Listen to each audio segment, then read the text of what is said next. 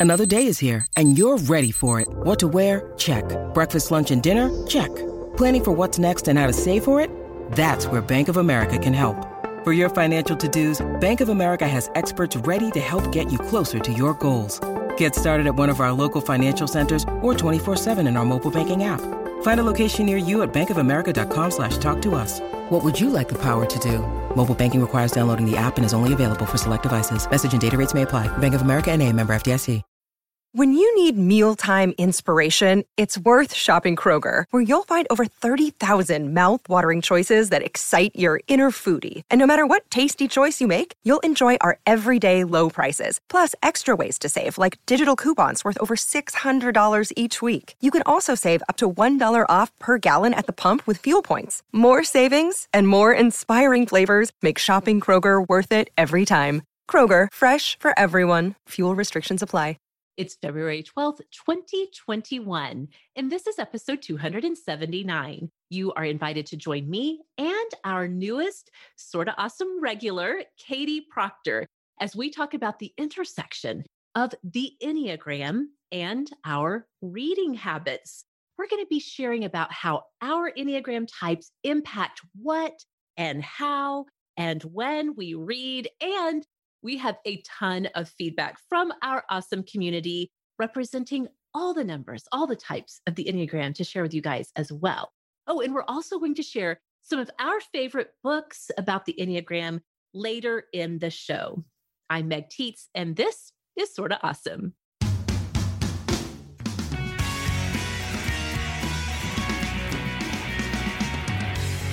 Welcome back, Awesomes, to the show that is all about helping you find conversation friendship, and community. We are so happy that you have found your way to the most awesome community of women you're ever going to find. You can find that community all over the place on YouTube or TikTok, Facebook, Instagram. If amazing women are gathering at a spot, you can find Sorta Awesome there too. And you guys, I'm so excited that as I just mentioned, Katie is joining our crew as a regular here. You know, my sister Emily Harris has been popping into Sorta Awesome as a regular for so long now. So Katie Proctor is going to be our newest regular. You guys met her at the end of last year when she came to talk about books that you might have missed reading in 2020. Katie, welcome to Team Sorta Awesome. Thank you, Meg. I am so excited to be here. When you asked me to do this, my smile was huge. I just was so excited. So thanks for having me back. Well, I have to say that your episode was one of our most popular episodes in all of 2020. I think all of our readers were like, wait a second, stop everything. I need to hear what Katie has to say. What did I miss in reading this year? And for those of us like me who just, you know, I love to read, but I really fell out of the habit last year, it was so helpful to have your overview for us. It was very, actually, very awesome. So I'm so glad because it was really fun yeah. to prep for and record for. So well, speaking of having so much fun, I know you and I were just talking off mic that we both had so much fun putting together this episode. We're going to be talking all about the Enneagram and like sort of the overlap, or maybe how the Enneagram, how our Enneagram types influence our reading lives, whether it's the kinds of reading material that we pick up. Are we more fiction readers or nonfiction readers? When do we like to read? How do we like to read? We have so much to talk about just between the two of us. But then we asked the awesome community, we asked in both of our superstars group, that is our hangout on Facebook that is just for our Patreon supporters. We call them superstars around here. So we asked in that group for some insight about Enneagram and reading habits. And then we also have a Sorta Awesome spinoff group. So our main community on Facebook is called the Sorta Awesome Hangout. We have a variety of spinoff groups from the main hangout. One of them is called Sorta Awesome Enneagram Lovers. So we asked in that group for some insights. We got so many responses, Katie. I know you so had so many. much fun. Yes, you had fun. I had fun. We read through yes. every single person's response. Yeah. So, yeah, we have a lot to talk about when it comes to the Enneagram and reading today. We have a lot of ground to cover. We are going to get to all of that in just a few minutes. But before we do, of course, let's go ahead and start this show the way we always do with our Awesomes of the Week. Awesome of the Week is the moment in the show where we stop and talk about whatever is making life a little more awesome right now, whether it's a book or a TV show product, a podcast, a movie, just whatever is just making life a little happier. So, Katie, I cannot wait to hear what you brought this week. Okay, so this week, because we have almost been like in COVID quarantine for a year, my uniform of choice has been leggings and t shirts. I'm sure I'm not alone in this. Totally. But yeah.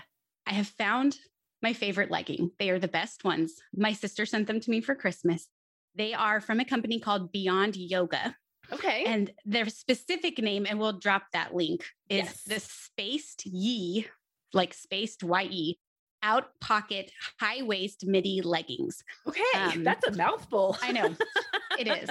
But listen, these leggings are soft as butter. They're made out of a polyester and lycra blend. You can wash and dry them, which is like what? Because I usually hang up my leggings. Yes, that's magic. Oh my And gosh. They have two pockets Oh wow. that are like deep enough for a phone with a case on it, which is amazing. Yeah. And they're super flattering. They don't have any weird like lines anywhere or seams. They're just really comfy and really good looking. Also, Beyond Yoga is a woman owned company based out of California, and they do a lot of work to prioritize inclusive sizing, which I love. And also, Yes. everything is made right here in the US. So they're a great Wow. company. They are pricey, but they are worth it. They are so comfy. Oh my gosh, I am loving everything that you're saying about this. I mean, you had me with Butter Soft, of course. That's like the holy grail when it comes to leggings, but all of the other things too. And I'm especially digging on the size inclusiveness. I feel like it is 2021. If I come across a brand that is not size inclusive, I've been like, what are you doing here? Yep, Catch I up. agree. I love it. okay, so tell us the specific name of the ones that you're loving again from Beyond Yoga. Okay, spacedye Okay. out pocket high waist midi leggings. They have a ton of other products. These are just the ones that my sister happened to send me, and they are the ones that I'm in love with at the moment. Perfect. Loving that. We will definitely have a link for you guys to check that out. Okay, so I am bringing this week as my awesome of the week a podcast. You guys know I love a podcast. So this is a brand new discovery for me, Katie. I've shared this a few places. I really shared this on a recent episode of Sorta Spicy, which again is a series that we do for our Patreon supporters where we talk about things that we don't talk about on the Friday show. And I talked a little bit about how during the quarantine, I have become so true crime obsessed. Mhm. I am so into all things true crime. So I do hang out in some true crime Reddits, subreddits. Oftentimes, people are sharing podcast recommendations. So, this podcast recommendation came to me from the good people of Reddit. and it's so funny to me, Katie, that I found this podcast on Reddit because it's actually made right here in central Oklahoma, right where I am. So, isn't it funny Oh, how, like, Yes. sometimes it takes the internet to bring you to the things that are just right around you. Okay, so let me tell you about this one. Okay. It's called Madness Madness. And the premise of this podcast is two sisters. Their names are Erin and Amanda. They're sisters. They're both librarians. They have a lot of fun together. They're like, you know what we're tired of doing? Making decisions for ourselves. Let's join a cult. Oh, that is not what I was expecting you to right say. exactly exactly and so their concept for their podcast is they want to join a cult but where do you even start? There's so many to choose from. And so they went through and picked some notable cults some really famous ones like scientology and then some that you've never even heard of. And they put them into brackets like march madness style. So that's where the podcast name comes from. Instead of march madness since we are talking about cults and cult leaders, it's Madness Madness, which I think is so fun. So fun. So, what they do is in each episode, they take two cults. And again, some of them you will be really familiar with. Some of them it's like, I never even knew this thing existed. And they do the research for you and they have a list of questions for every single cult. Same list of questions like, what do I have to wear? Can I leave if I want to? I think one of the questions is, who will think of the children? It's really fun. It's very irreverent. I will give you guys the language warning there. It's definitely a grown up podcast, but it is so hilarious. They are so funny in their descriptions of what's going on in these cults. And again, it's all under this sort of big concept of, hey, if we want to join a cult, you know, we got to think this through. It's got to be like a logical decision. That's so creative and also a little bit creepy, maybe. Is it creepy? Does it creep you out? yeah, it definitely, definitely goes into territory of hilarity instead of creepy. Although some of these cults that they are describing, I'm like, oh my gosh, like it's so fascinating to me, just like on a human experience level. How how can you look at this set of beliefs and practices and be like, you know what, sign me up? Yes, I'm there. so anyway, again, Erin and Amanda are right here in Oklahoma and truly they are so funny and so clever and just put such a funny spin on these cults and you know like would it be a good decision to join one of these? So the the podcast is called madness madness. You can find it in all of the places i'm thinking where you find your favorite podcast so yeah it sounds been, really fun and really unique.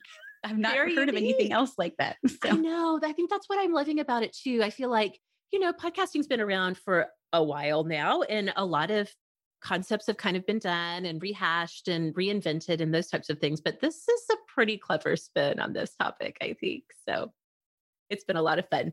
Okay, so I will put a link in the show notes for Madness Madness. And of course, we'll have Katie's leggings that she is loving for you guys in these show notes as well. So those are the things that are awesome in our lives right now, of course, we would love to hear from you in our communities about what is awesome in your life. And I meant to say this at the top of the show, but speaking of people joining the sort of awesome team, we also have recently welcomed a brand new member to our team who is taking care of our social media communities. Lori Lynn Tucker is a longtime awesome. She's also a superstar. And she's also extremely gifted when it comes to running social media communities. She already has taken the reins, especially in our Instagram community, and is bringing so much new life, excitement, enthusiasm, creativity. She is rocking it for sure. So if you haven't found us on Instagram yet, you can find us at Sorta Awesome Show and come and check out what Lori Lynn has got going on for us over there. And of course, we'll talk about Awesome the Week over there. And we always talk about it in our Facebook community, which I just mentioned a few minutes ago. It's called the Sorta Awesome Hangout. It's over 5,000 women who come together to just support each other, give recommendations, give feedback on life issues, and just have fun hanging out together on the internet. If you haven't joined us, we'd love to have you at facebook.com slash group slash sort of awesome hangout.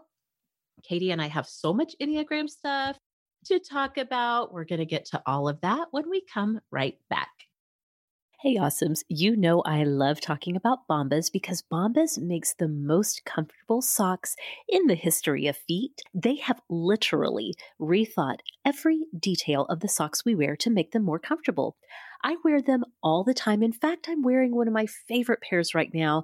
They are so warm and cozy. They're a fair isle print that I got years ago, and oh my gosh, have they totally held up over time. Wash after wash, they are still so comfortable. But these socks do more than keep feet cozy. They help give back to the most vulnerable members of our community. Because for every pair of socks you purchase, Bombas donates a pair to someone in need. The generosity of Bombas customers has allowed them to donate over 40 million pairs of socks and counting through their nationwide network of over 3,000 giving partners and the impact is more powerful than ever. To those experiencing homelessness, these socks represent the dignity of putting on clean clothes, a small comfort that's especially important right now. So give a pair when you buy a pair and get 20% off of your first purchase at bombas.com slash awesome. That's B-O-M-B-A-S dot com slash awesome for 20% off of your first purchase. bombas.com slash awesome. Friends, you know, here at Sorta Awesome, we are super about you taking really good care of yourself with great self care routines. And those routines are more important than ever. So, whatever you are using to get ready for the day should make you feel amazing. And I am here to tell you, you are not going to find a more amazing shave than with a Billie razor. Razors can be so expensive, and then it's such a bummer when you are using your brand new expensive razor and you get cuts and nicks anyway. You guys, that is not going to happen with a Billie razor. Billie makes the best razor out there for those days when you want an extra smooth shave. Best part is no pink tax, no visit to the drugstore, and no breaking the bank. You can go to mybillie.com to get their starter kit for just $9. It is so affordable and it includes their award winning razor, two refill blades, and their cult favorite magnetic shower holder. Now, I'm 43 years old. I've been shaving my legs for a long time. I've never used a razor that I love as much as Billie. And my teenage daughters, who are brand new to shaving, are loving their Billie razors as well. Again, you can go to mybillie.com to meet the razor that made everyone start talking about razors and to express a little love for sorta awesome go to mybillie.com slash awesome. It's a small way that you can support us while getting the best razor you will ever own. It's just $9 to get your starter kit plus free shipping always. Go to mybillie.com slash awesome. That's spelled my b-i-l-l-i-e dot com slash awesome. Okay, Katie, before we get into our discussion about Enneagram and reading habits, reading lives, give me a little bit of background on where you are with the Enneagram, like your history. Tell us your number and then, like, when did you come into discovering Enneagram? Where are you with the Enneagram at this point in your life? Okay, so I first heard about the Enneagram from you. Oh, wow. Um, on Sorta Awesome, and yeah. then kind of got interested in it. I am a liar on personality tests. So when I have taken the love languages test, when I have taken this one, probably Myers Briggs too, which I'm, I'm not real sure about my type over there, but when I take them, I take them like I want to be, not yes. like I am. Yes. So you, you, sort of try to game the system a little bit. Right. Right. so got results all over the place, decided I needed to read a book. So I bought The Road Back to You by Ian Cron and Suzanne Stabile. And that was a really good overview of all the types. And I actually avoided reading the chapter on Enneagram threes, which I am a 3 mm-hmm. because I was like, yeah, I don't feel like this. This is, yeah, not great. and so I think I saved that one till the end and read them kind of out of order. Mm-hmm. So I went through a mm-hmm. phase where I thought I was a nine for a while, thought I was a one. Mm-hmm. And then I, I kind of landed on a one. I was like, I'm a one. When I'm working, when I was teaching at school, I did a lot of one ish type things. Mm-hmm, mm-hmm. But I listened to a typology episode where Ian Cron had on a guest who was a one, and she went through all of her stuff, and he was like, "Yeah, you're a three. and she was like, oh. So she went away and then came back later. And so then I listened to her second half and she yeah. was like, totally, I'm a three. And she went through her process of how she figured that out. And so then I really started to look more at the three and I was like, yeah, this is me. And you know how it's in the Enneagram when it starts to make you feel a little bit oh, uncomfortable. Oh, yes. That's probably your number. And so Absolutely. that's how I landed on the Enneagram three. And everything I've read since just feels really like, yeah, that's me. I am more on the introverted side of Enneagram threes. Okay. okay. I think my wing is a four, like my four wing is stronger than my two wing. Mm-hmm. Um, so I'm a mm-hmm. little bit more introverted, but uh, definitely am an Enneagram three. I love that. Thank you for kind of catching us up. As you all know, we've been talking about the Enneagram for years. I like to say that we were talking about the Enneagram before anyone else was. For me, you were. although, you know, it's this ancient system of understanding people. So I guess we can't take too much credit for that. But truly, we've been talking about it for a long time here. And as long as we've been talking about it, you know, Katie, I honestly still feel like I'm still learning things all the time. There's mm-hmm. so much wisdom there. There's so many different ways it can be applied. I mean, there really is so much there. So I totally identify and it resonates so strongly with me. Maybe even just glanced over the three overview. You were like, yeah, I'm going to just pass that by. That's when I first read just the names of the different numbers in the Enneagram. When I came to nine, the peacemaker, which I am, I was like, there, there's a lot of Enneagram numbers you can be. I am not a nine, but yeah, I totally am. So, yes. So, you all, if you've listened to Sorta Awesome, you know that we've been talking Enneagram stuff for years. You can go all the way back to 2015 to hear our Enneagram episodes. I might dig up and try to put some links in the show notes for some of our past Enneagram episodes if you are new to Sorta Awesome, because we really have had some good ones through the years. But so, Katie, is do you feel like it's sort of a recent discovery for you, Enneagram and being a three and those types of things?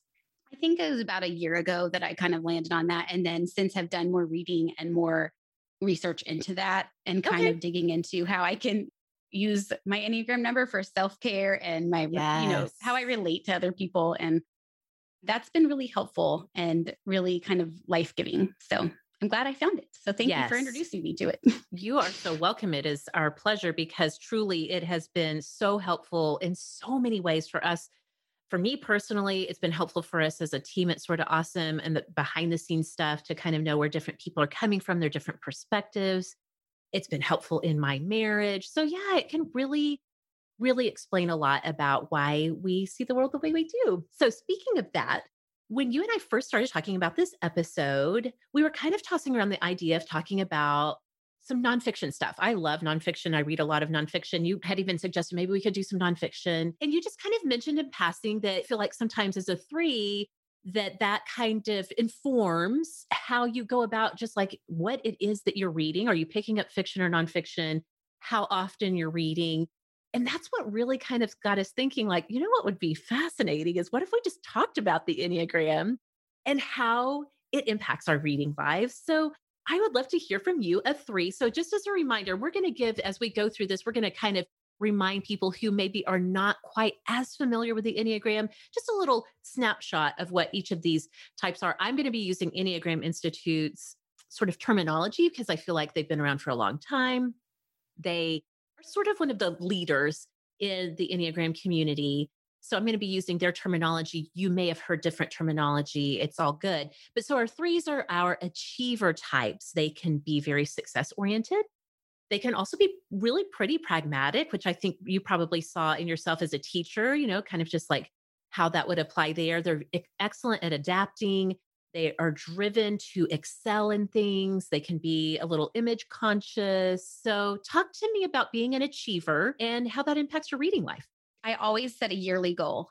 I do this on Goodreads and, and then I track my reading like pretty meticulously on Goodreads and also in a journal. I have a little bullet journal that I started this actually just this year to start tracking because I like to track stats. Like I like to track what kind of genres I'm reading, the author's gender and race of the books that I read, uh, how I rate them, and how I read it. Like if it's audio, if it's ebook, if it's a physical book, or if I borrow it from the library or from my shelves, because I have a lot of books from my shelves and I'm constantly getting teased by my husband and children about how many books I have. So, yes. I also love a to do list and I love to make sure that I include nonfiction in my reading, but nonfiction isn't as fun exactly as fiction. So, what I do every month is I like lay out the days of the month and then I choose which nonfiction books I'm going to read. And I actually write down, you're going to read chapter one of this book on this day. And so, my nonfiction is very much plotted out for either a set number of pages or if I'm listening to an audiobook, I'll sometimes do like a percentage, like I want to get to 4% this day and then 8% this day. Wow. Okay. so I, and then as I get through those every day, I check them off. And that's my little achievement for the day. I have gotten through my nonfiction. So that's how I do nonfiction. My fiction is really more of a mood thing. Like I have a stack of fiction and then, it, you know, maybe I'm in the mood for a YA, maybe a middle grade. and so I just pick whatever looks good out of my fiction stack.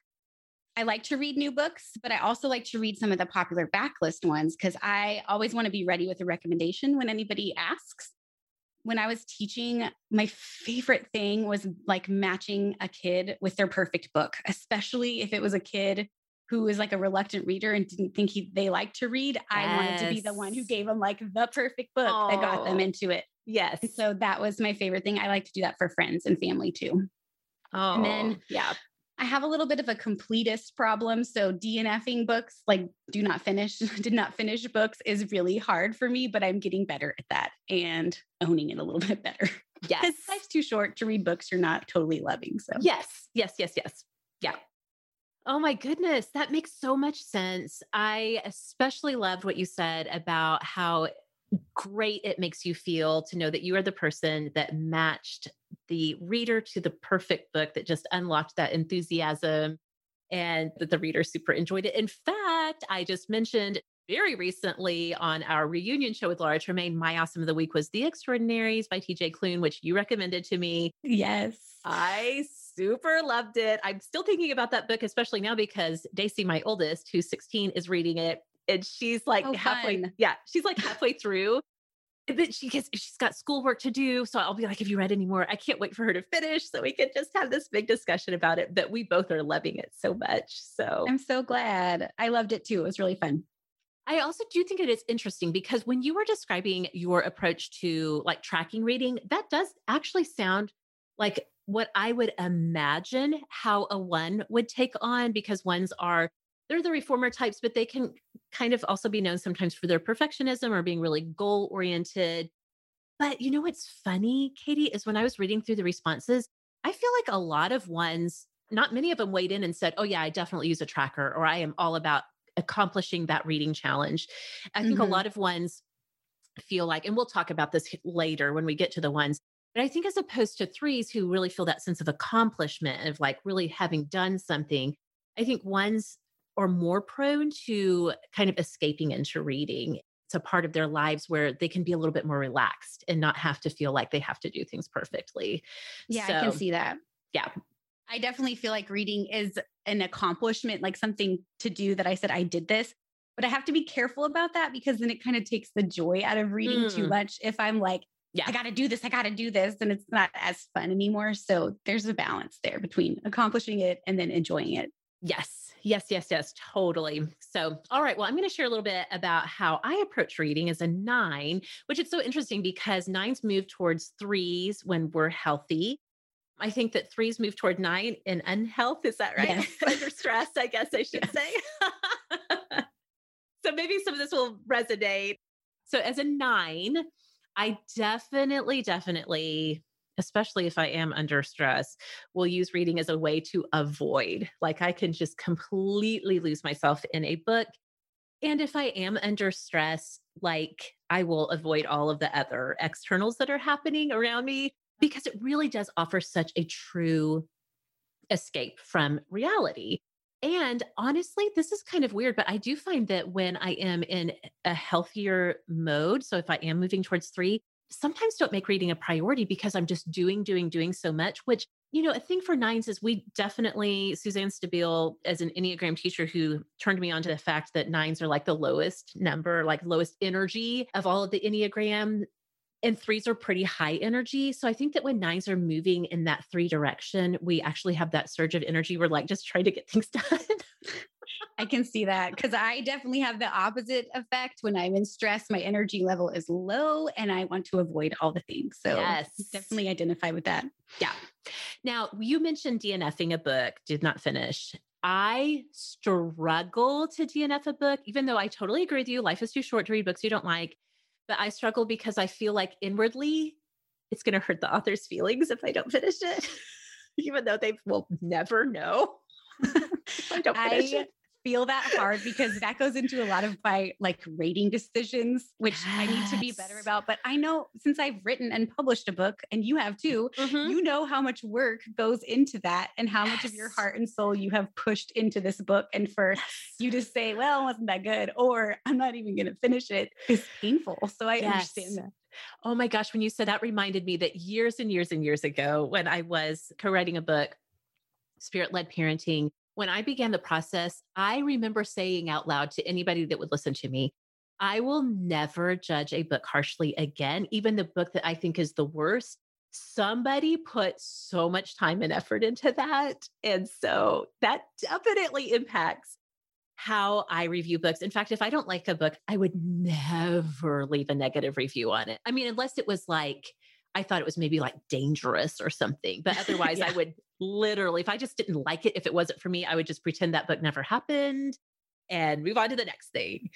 I do that when I DNF. I just like remove the book from my Goodreads shelf so yeah. that nobody even sees that it's there. Just, just gonna quietly. yes, I'll just set this to the side. They're just never gonna speak of that one again. yes. So some other things about being a nine. I wonder if this is specific to nines or not. I absolutely love memoir because I love people's stories. Now, I don't know if that is maybe more of my ENFP side coming in because ENFPs are all about connection and understanding people. So maybe that's more ENFP than nine. I absolutely avoid books that are stressful or upsetting. In fact, Katie, my tolerance for stressful books tops out in like the YA age range. if it's YA stressful, I can handle it. But beyond that, I'm like, no, it's too much for me, too intense. Sounds about right. Yeah, I absolutely, one genre that I just never read, whether it's fiction or nonfiction, is family drama. I think it's because nines have this thing where they just understand and can get into people's shoes and like sort of understand their experience so vividly that there's something real triggering for me about family drama. Again, even if it's totally fictionalized, I'm just like, this is not fun. This is not an escape for me. I need to put this to the side. Somebody else could read this. It's not for me. I can understand that. I don't love family drama either, especially if I'm in like a stressed out place because it makes me just like cringe and feel yes. I don't want to be in this room with these people right now. Right? So I get it. Yes, that's exactly how I feel. Like I don't want to be here. I, I need to escape from you guys yeah. and my own life. So so that's how I kind of feel about nines. I'm going to talk more about nines here in just a little bit. But I thought it would be cool if we broke down the Enneagram into some of the like what the Enneagram calls intelligence centers. These are triads. So these are groups of three within the Enneagram. Again, we've talked about this before on Sorta Awesome, but just as a reminder, there's three intelligence centers. One is the gut or the body triad, one is the heart triad, and then one is the head triad. And so I thought we could break it down that way to kind of talk about what's going on with each of these Enneagram numbers and what they have said in their own words from our awesome community when it comes to reading. So you are a three, you're right in the center of the heart triad. One of the main interesting things to me about the heart triad is that they this kind of has to do with their relationship with shame, which I know as a three, you're probably like, what's shame? I never have shame. I don't know what you're talking about. Shame does not exist.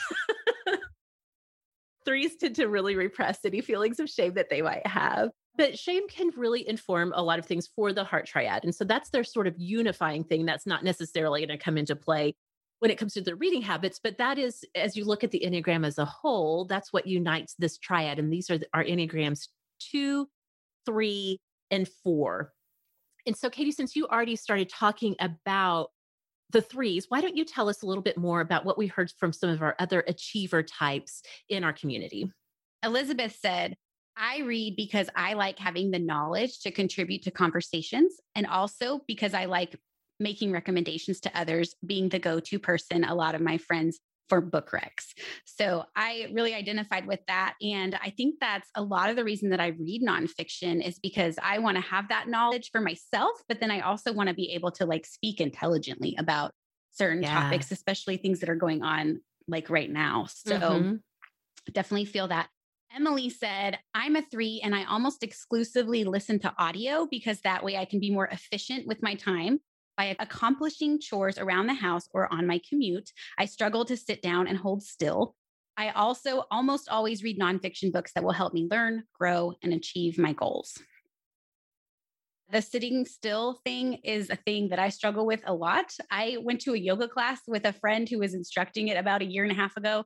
And you know, at the end of the yoga class where you're supposed to like lay down and be totally still, she told me afterwards, she was like, You were the only person who was not still. I had to move a toe or a finger or something like I had to be moving because I could not. I was like, I am wasting time here laying on the floor. what is happening? yeah. So I get that. And I yeah. listen to a lot of audiobooks while I do laundry and dishes and all the things too. So definitely. Yeah. And then just a couple others. Kate and Kim are both threes who shared about being in book clubs and they always read the books and are super prepared for discussion. So their comments both had something to do with that. And I can see that being a three thing too. They want to be the ones who are informed and they yes. want to be the ones who are ready for the conversation. So, yes, yes, yes, yes. So it, it is interesting to me because I do see that thing like the wanting and being compelled to always be ready with that information. I do think could be a sort of like manifestation of how threes will do almost anything to avoid feeling ashamed. I would imagine for a three to show up to book club without having read the book would just be like, why? Why would you do that? Nightmare situation. Yes. Yes, exactly. Exactly. Okay, well, let's go one back and let's talk about the twos. So, just as a reminder, twos are our helper types. Now, twos have big energy for sure. They are the ones who are the caring type. They're very interpersonal. They're very demonstrative in how much they care for people, very generous with people. Some of the more difficult struggles for twos can be that they can get trapped into being people pleasers. They can become a little bit possessive of the people that they care for. So that's kind of like the dark side of the two. But overall, the twos are big energy. loving people, so many great people that I know that are twos. Talk to me about what we heard from our community about what it is to be a two who's also a reader. Dion said, I'm a two and I read lots of self development books or fiction with family stories. Sometimes I hear a podcast where an author is talking about serving others and all the different ways they serve others. I think I should read that book, but then I look at it and decide that I already know what's in the book. I, I love that, that comment. Yes. Yeah. Sabrina said, I am a two and have trouble finding time to read because I'm busy doing stuff for others or my family or the many other shoulds that plague my mind. Mm, yes. I thought that was mm-hmm. very quintessential to. Yes. Tessa said, and I love this. She said, reading is a delicious form of self care that, if not scheduled in, can fall by the wayside because you're too busy reading to your kids to ensure they inherit your love for books. Oh. And she oh. also added that she loves memoirs too. Yeah. yeah. And then one more, Katie said, I've realized more and more that as a two, I need someone to get behind. I want to love my characters. I cannot abide full on unkindness. As far as my outward reading life goes, as a reader who is a two, I will buy almost any book for anyone if it's a way for them to feel loved. Oh, I love that. Those are all just like, yep, that totally rings true for every two I know. I love it. That's so great. Okay, so that leaves us with the fours. My sister Emily is a four, and I've gotten to know so much about fours and how they view the world. It has strengthened our relationship, I feel like, so much once I really clued into the fact that my sister is a four. The fours are individualist types. They can be sensitive or withdrawn, but they're definitely expressive. They can be dramatic. Now, again, sort of dark side being that they can be a little bit temperamental, sometimes a little preoccupied with their individuality, so invested in it that it's difficult for them to admit that other people might understand them. So I'm so curious to hear what fours had to say about their reading lives. So, just a general overview of a lot of the fours commented that they were mood readers for okay. sure. Mm-hmm. Kristen said, I'm a four and I read to escape or calm down. Katie said, I very rarely read books with lots of hype surrounding their release. that's peak fourness right there. Yes. Like if everybody's into it, they're gonna be like, no, no, no, no, no. That's they want to be unique and individual and not read the popular books. Yes, yes, yes, yes. Sarah said, I read everything. I especially love a character driven, epic historical fiction, like where you follow generations of family over years and years, which oh. for me right now is like a nightmare, those yeah. kind of books, but I have loved them in the past. So yeah, I get that. Yeah, yeah. Corey said, I'm a stay at home parent and a four. I feel like reading gives me a way to have something special or interesting to talk about, even just with my husband. I don't generally read violent or extremely suspenseful books unless I know I can binge them during the daytime. They just impact me too deeply. Mm, yes. Yeah. And then one more Anna said, I'm a four. The C.S. Lewis quote, We read to know we are not alone, perfectly encapsulates the reason I read. My three and five wings play into it too. I like to share. I like goals. I need to know things, but ultimately it's to know I'm not alone. Oh, that's so great. Yeah, that is a beautiful part of being a four, especially a healthy four. A healthy four, and I know many, many healthy fours they definitely are steering away from that thing of like nobody understands me to being more open hearted and being like i want to understand everybody i know that we're all on our own journeys and i want to appreciate the journeys of others and so i think that's a beautiful way to say it so yeah i love that Okay, well, we've only covered one of the three triads or intelligence centers for the Enneagram. So we have more to cover, so much more Enneagram talk to come when we come right back.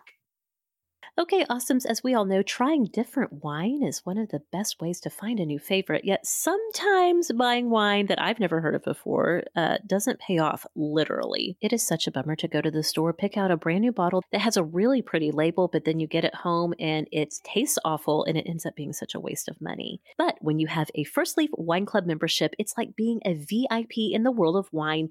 I can discover top rated wine that I love at an exclusive discounted cost with practically zero effort. First Leaf is a wine club that sends personalized selections of wine from top vineyards around the world right to your door.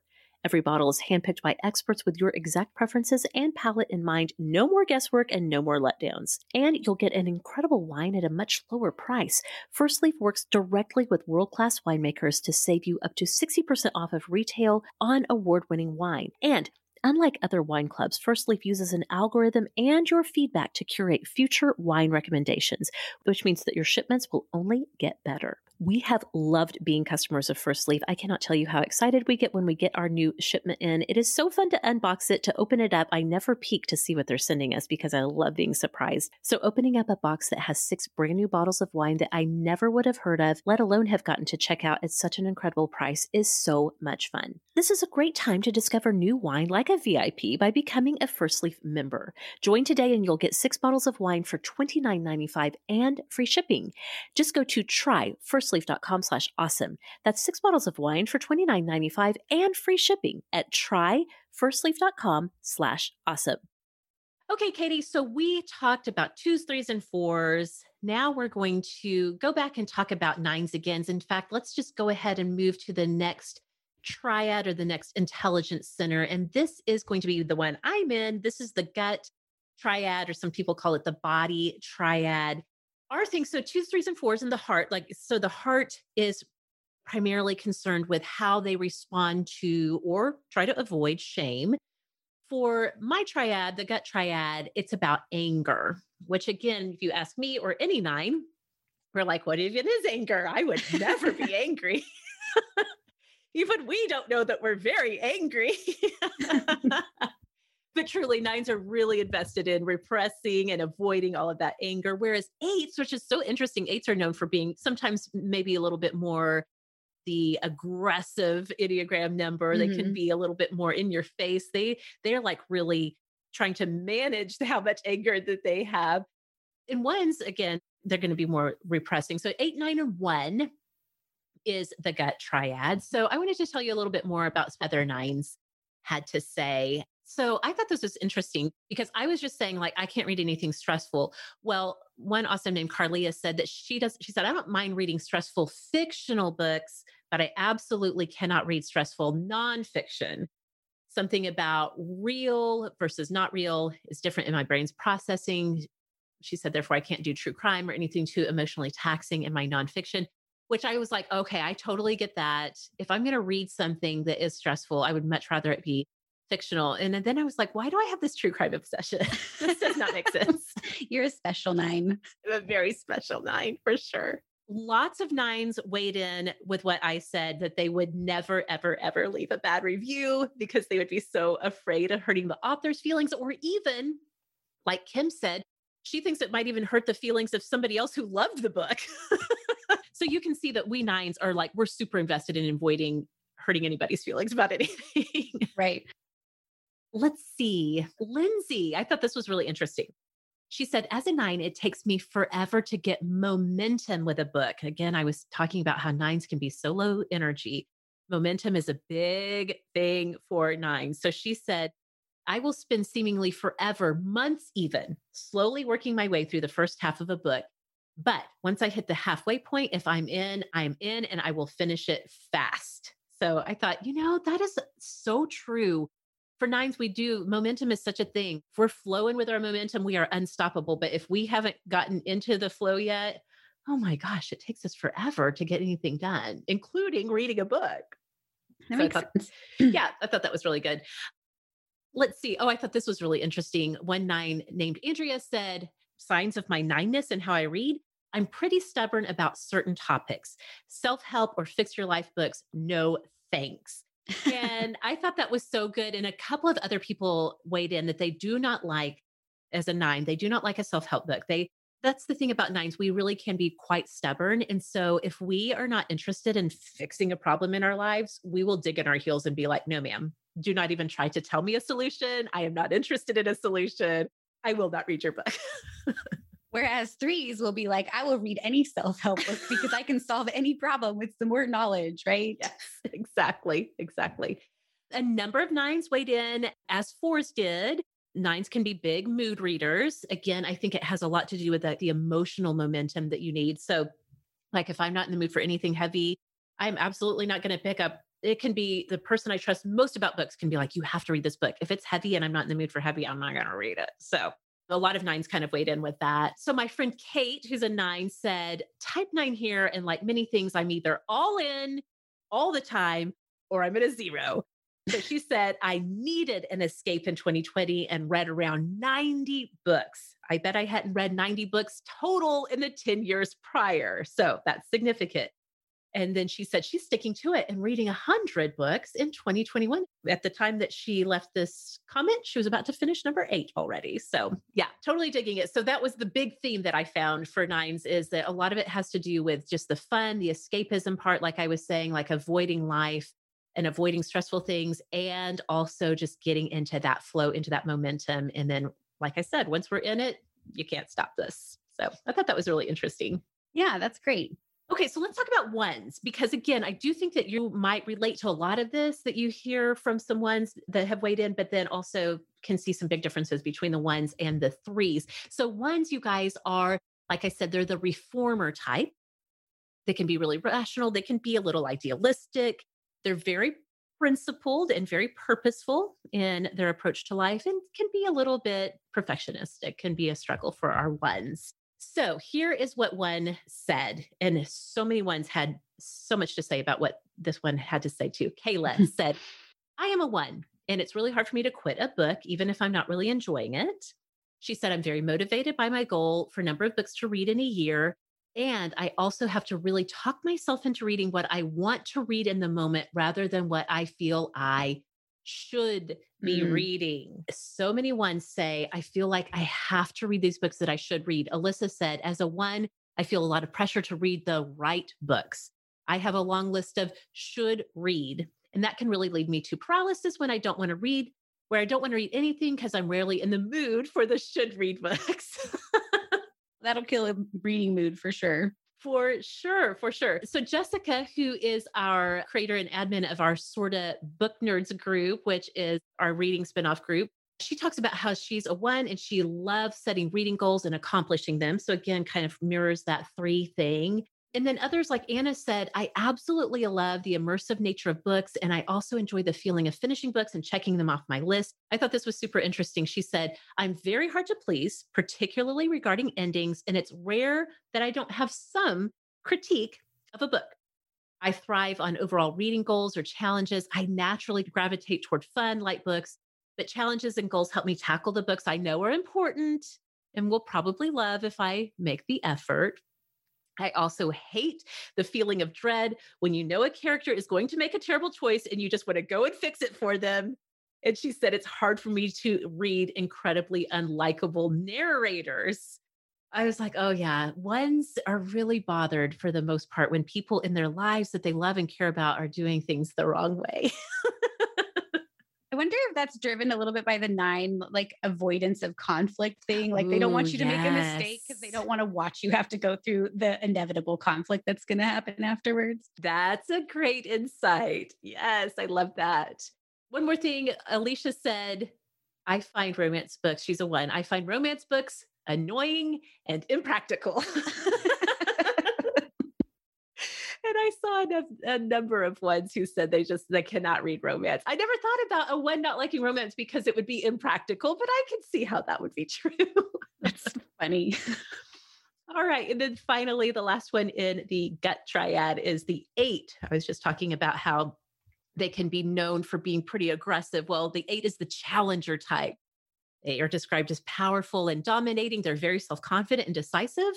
They can also be a little willful according to Enneagram Institute, their words, not mine, and confrontational. Now, I was so afraid, Katie, that not many eights were going to weigh in. I wonder if eights in general just do not have time for Facebook community. They're too busy like saving the world and yes. being an activist for yes. all the things.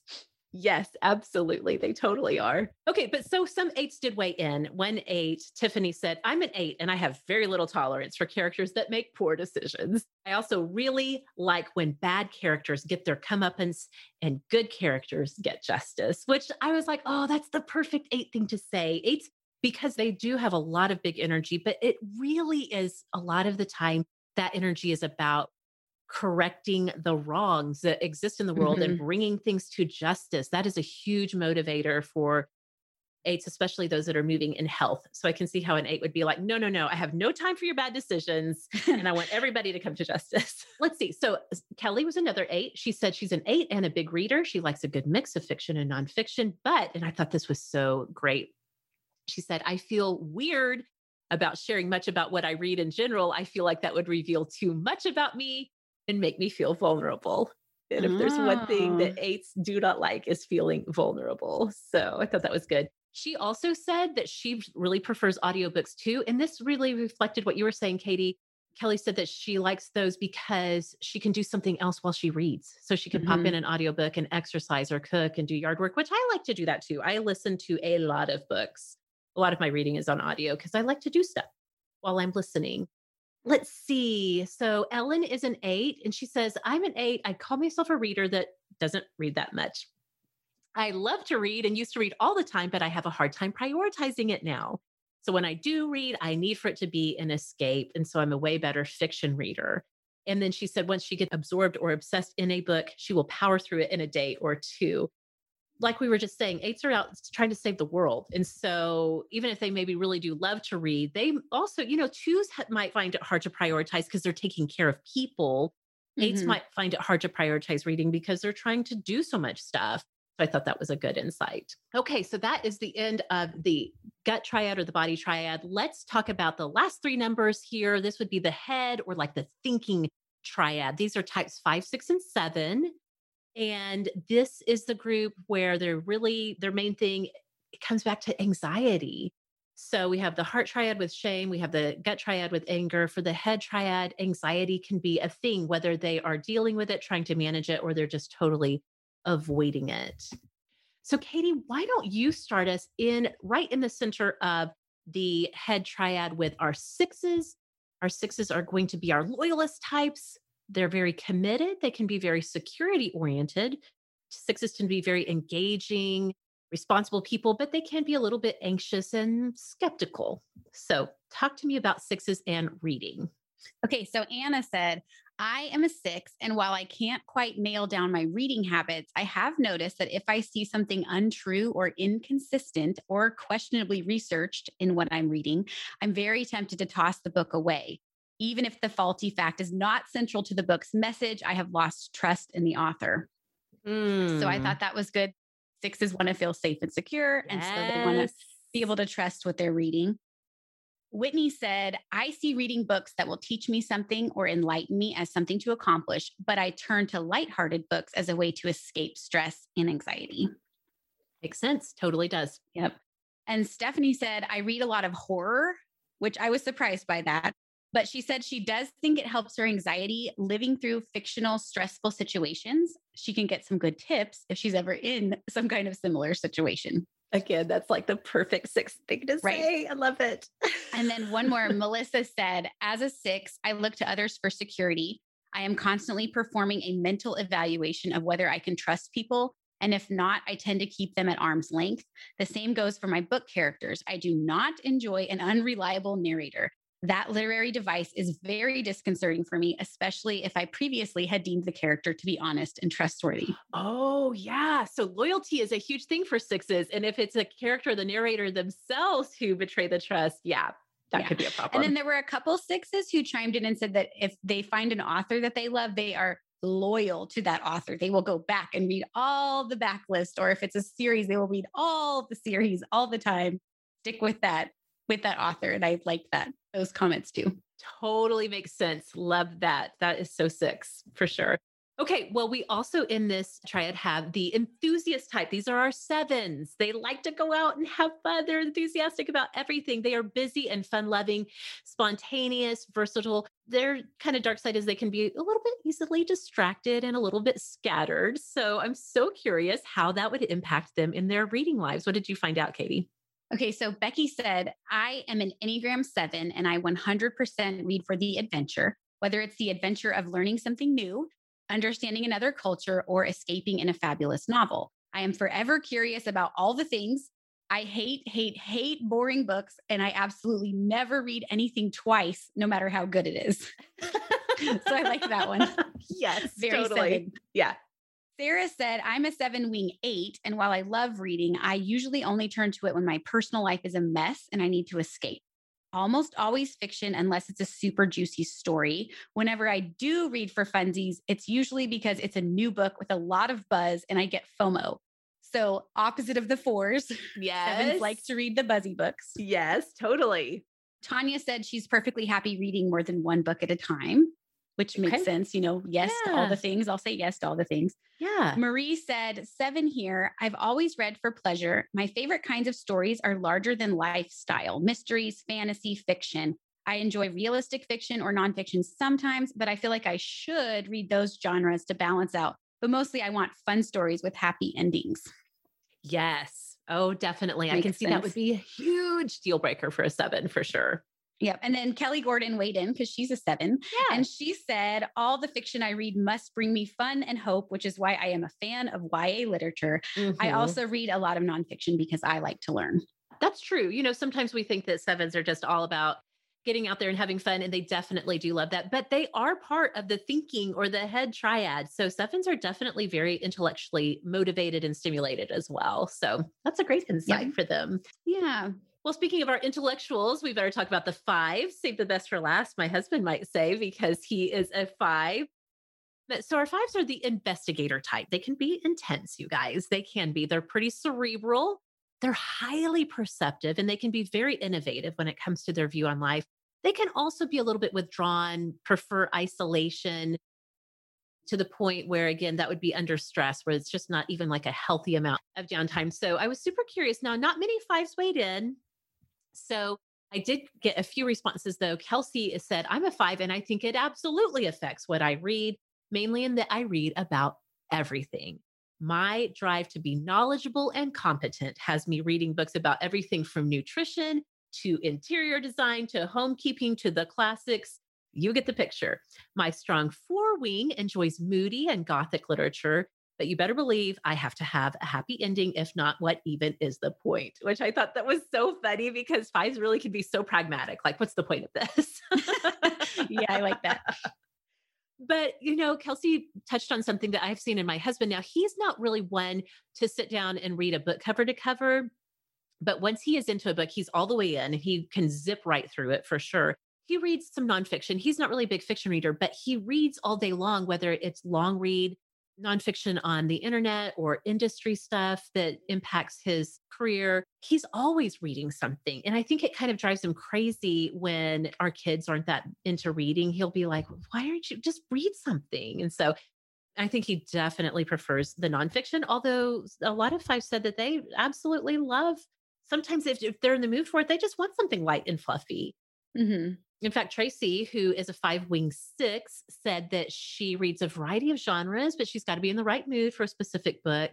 So she can never make a list of books that she wants to read. Like she doesn't have that working TBR list, to be read list. She'll just pick a new one when she finishes a book. Again, very pragmatic, just based on whatever she's in the mood for. So another five named Carissa weighed in and said, As a five, you probably think I love nonfiction, which I was just, my husband does. She said, But I use podcasts for that. I really don't like motivational books. She said, I love immersive fiction with good, realistic characters, and theoretical fiction is one of my favorites. She said, I can talk way too long about dystopian literature. Ooh. Goals or reading plans make me itchy, but I think I need to get into a book club because I love talking about books. Again, it's fives can be a little all over the place, but I think that whenever they are into something, they are there to like really understand again on that intellectual level what's going on with whether it is a nonfiction or a whole fiction genre. So I thought that those were really good insights from our fives. So there was a lot of great feedback in our communities. Katie, I know you guys that I had so much fun reading what you guys had to say. I know you did too, Katie. Mhm. It's so fun. And I just love that we're so diverse. Like our group is so diverse, even if we don't maybe look at it from the outside, our personalities are so diverse. And I love that we have a bunch of different types of readers and a bunch of people who like to think about their reading life. That is because there's not a lot of people in my immediate life that are huge, huge readers. So I have found really community online with readers, and that has been so great, especially in this year of the coronavirus. Yes, definitely, definitely. Okay, well, I said at the top of the show that we were going to share some of our kind of favorite books or picks. In fact, you and I both recently read a new Enneagram book that I thought we could talk about. Since we are talking about reading, let's talk about books about the Enneagram. This book just came out last year and it's called The Honest Enneagram Know Your Type, Own Your Challenges, Embrace Your Growth. It's by Sarah Jane Case, who is on Instagram at Enneagram and Coffee, like one of the wildly popular Enneagram accounts on Instagram. So, Katie, you suggested this book. You said you thought you'd pick it up and read it. I did too. Tell me your thoughts, especially as someone who's sort of like relatively new to the Enneagram. What did you think of the Honest Enneagram? I thought this one was a really good overview of every number. She's very, I listened to it on audio. I kind of want to go back and buy a copy because I want to like underline all the things, but yeah, it's a very good overview. She talks about the subtypes, which I'm pretty new to this, the three different subtypes for each type the yes. social, the one on one. I don't remember the other one um, self protection. Yeah. Yes. And so I was really interested in that part. She does talk about how our wings affect us and how different types look in different stress and health. And I thought it was a really good overview. I also thought she was just really compassionate and generous. And like, these are the things that are really good about you. And she even writes a little love letter at the end of each chapter to each type. And I just really liked that because I think a lot of times when we talk about the Enneagram, we can focus on these are the things that are pretty gross about yes. you and you need to fix them. And I felt like she really was lean into your strengths here. And she had a lot of great advice for self care and how to recognize when you're in that stress, how you can kind of get yourself out of it. And I really liked it. What did yes. you think about it?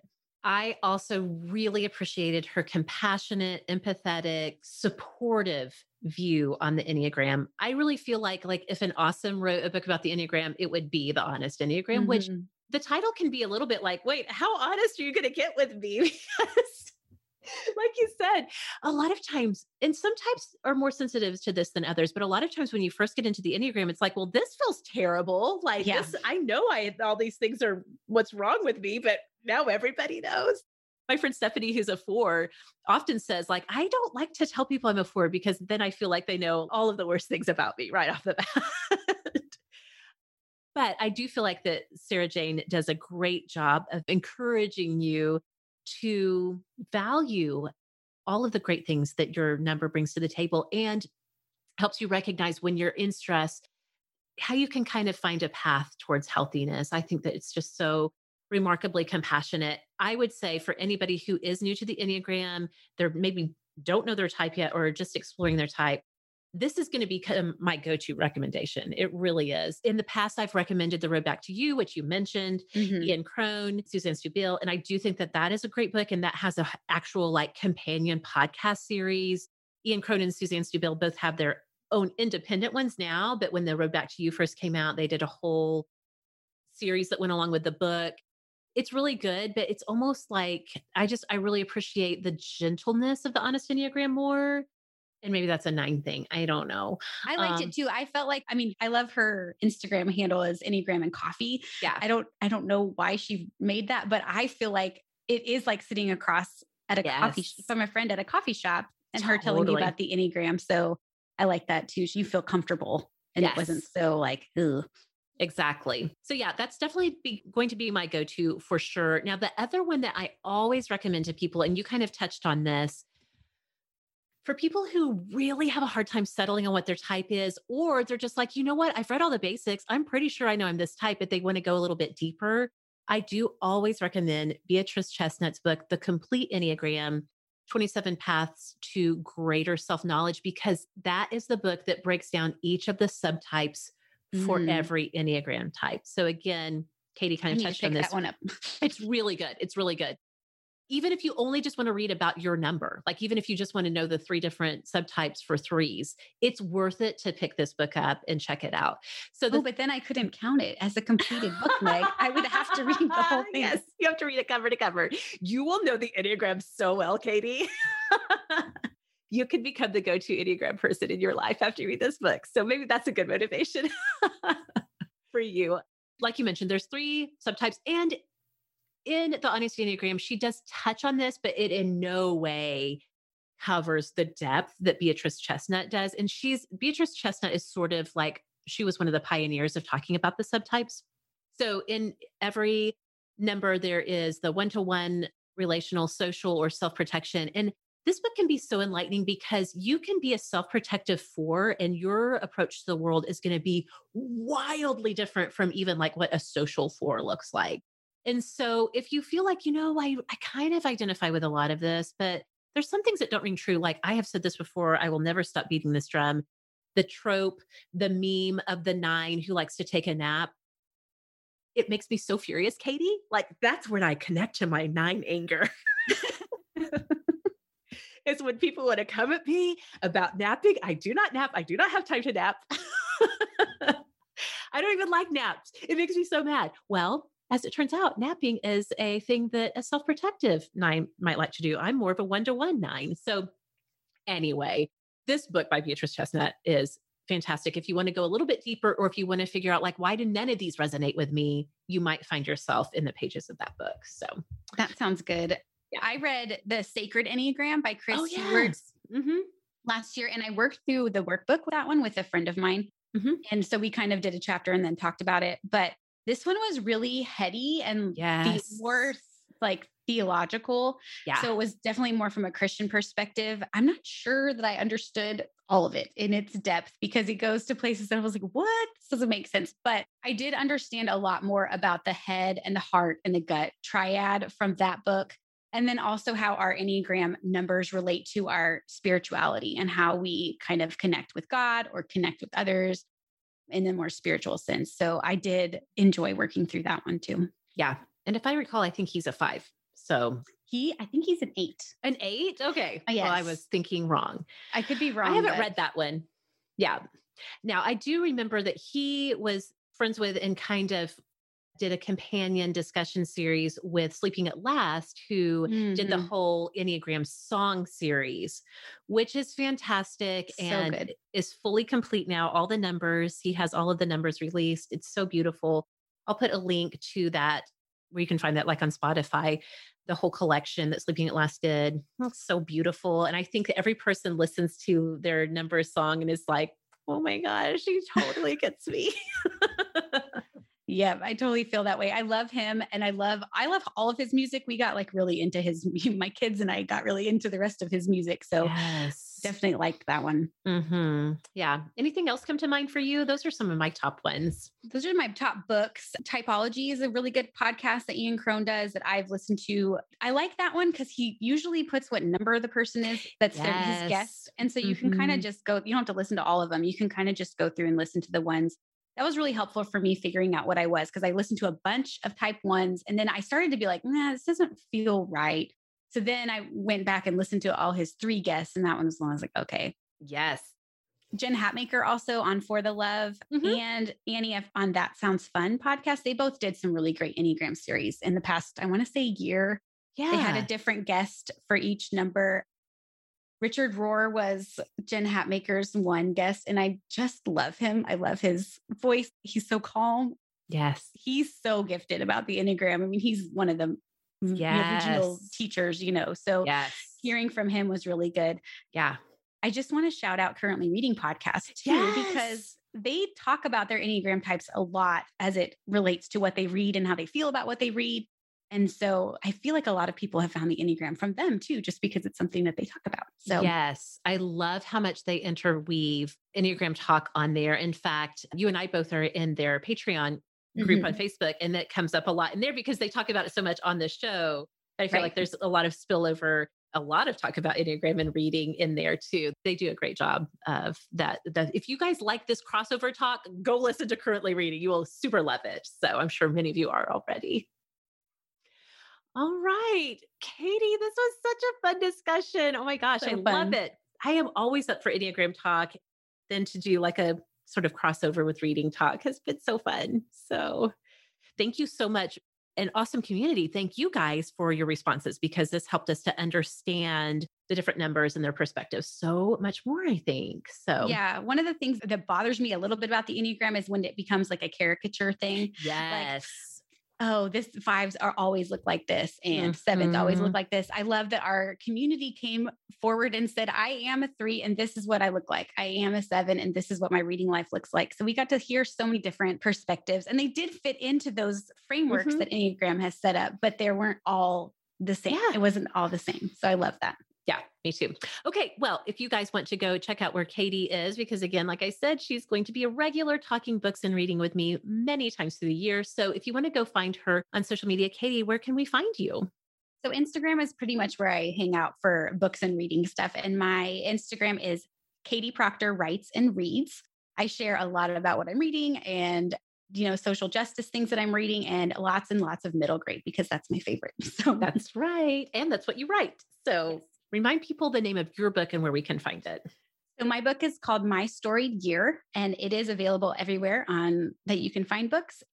We also just came out with a little journal companion for it. oh fun. So in throughout the story there's different writing activities that he completes with his teacher in his english class and so i put some of those activities in the journal and then just also came up with a bunch of fun prompts for kids so if you have kids that are middle grade age and love to write it's a fun little journal that they can fill out Love it, it was just a fun little companion thing that we did. So Oh, that's so great. So great. Yeah. Well, if you want to find me on social media, I'm at Sorta Awesome Meg. Like I said, you guys can find the show in all of the places at Sorta Awesome Show. And don't forget, you can listen to our daily podcast, Awesome Today. My husband Kyle and I, if you like an Enneagram Fives perspective on life, you get a full dose of it on Awesome Today. I can tell you that much. So, Katie, thank you so much for joining me this week. Thank you so much for having me. This was so fun. So great. Awesome. Thanks so much for listening, and we'll see y'all next time.